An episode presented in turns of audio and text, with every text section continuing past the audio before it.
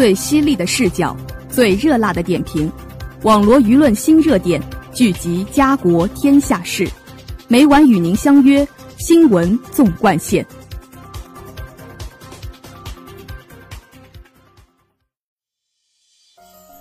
新闻每天发生，视角各有不同。欢迎收听今天的新闻纵贯线，与我一起聊新闻，说天下。我是主播张婉婷。今天由我为大家带来最新鲜的电影、音乐、文学板块。下面请听第一则资讯：十五日凌晨，著名作家二月河在北京病逝。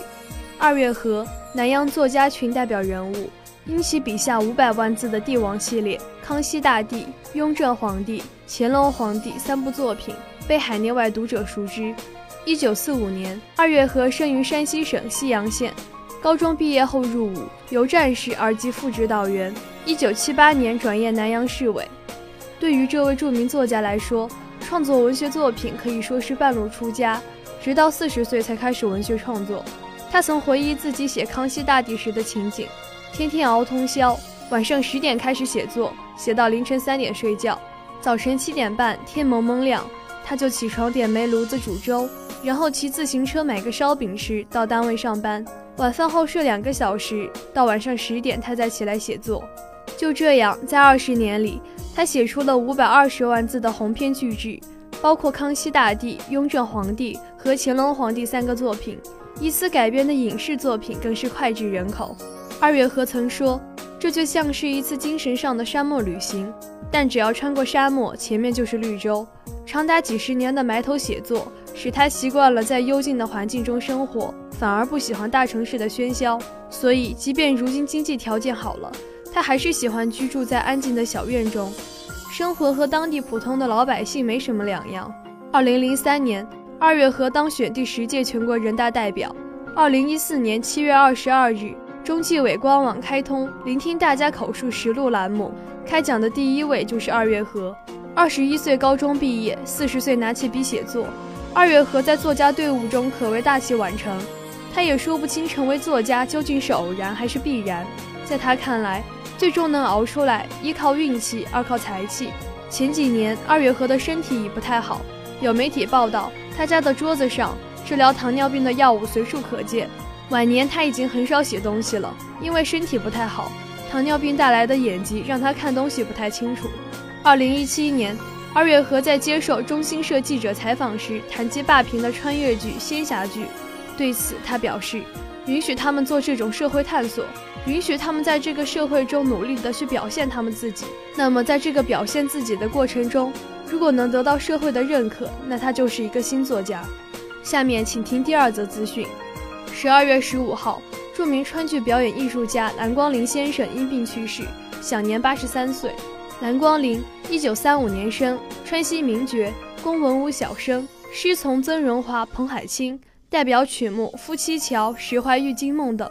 一九六三年赴北京演出，轰动首都，受邓小平、朱德、陈毅等人接见。剧评家胡沙题词赞扬他：“一曲惊梦北京，好似当年魏长生。”一九九零年赴法国讲学川剧，开川剧出国讲学之先河。退休后的蓝光林继续发挥余热。去年他执导安排的川剧《焚香记》上演。今年九月份接受封面新闻口述历史栏目采访时，蓝光林曾表示，自己这一生都很幸运，和杨淑英、静华等大师都同过台，学到过真实的本领，也知道各家都擅长什么。蓝光林最大的心愿是将自己的所学所感、人生起伏写入书中出版。我这一辈子看到的就怕忘记，能够记下来，给后人留一些文字，也不枉我这一生从事川剧。于是，他将自己耳濡目染的经历记录成文，取名《白塔秋风集》。这本集子，蓝光林从五十多岁时就开始准备，有点什么念头就写下来，几经起伏。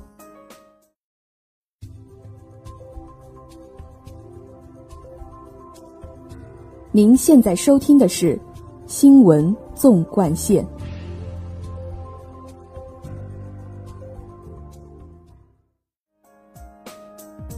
下面请听第三则资讯。十二月十五号傍晚，海南日报记者来到位于三亚海棠广场附近的首届海南岛国际电影节闭幕式场地探访。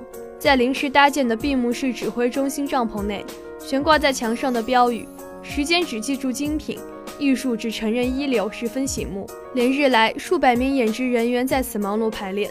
闭幕式总导演张继刚告诉海南日报记者，很激动。十六日晚上，首届海南岛国际电影节闭幕式就要播出了。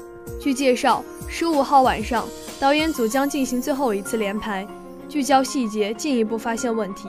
这次的闭幕式，我们的创作理念是海南的、电影的、开放的，要通过这样一个窗口展示出中国更加的开放。还有一个要素就是时尚的。张继刚介绍本次闭幕式的整体创作理念，他认为海南岛国际电影节不仅仅属于海南。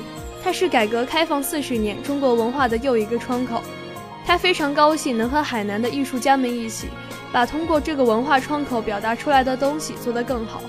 坐落于海棠湾，背靠大海，天然的海风与低沉的浪潮声，在傍晚时分为舞台增添了独特的海南气质。此次闭幕会晚会舞台设计由郭鑫带领团队完成。据了解，整体的舞台设计突出“海岛”二字。海南日报记者在现场看到。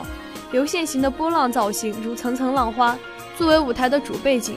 这些浪花上有的安装着电子屏幕，有的则被装饰有热带植物纹样的浮雕，配合着椰子树、流水等元素，大气的舞台彰显着海南特色。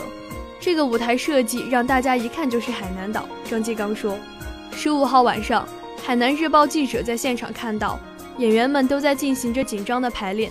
演员霍思燕等演艺界人士也陆续到达闭幕式现场参加联排。首届海南岛国际电影节闭幕式将于十二月十六号晚在三亚海棠广场附近举行，届时来自国内外众多电影人、演艺界人士将云集于此，见证首届海南岛国际电影节的闭幕。节目的最后，让我们关注一下明后两天的天气情况。明天是十二月十九号，星期三，多云，七至十六摄氏度。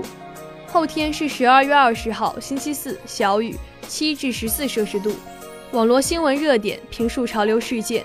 以上是今天新闻纵贯线的全部内容，感谢收听，也欢迎您收听本台其他时段的节目。再见。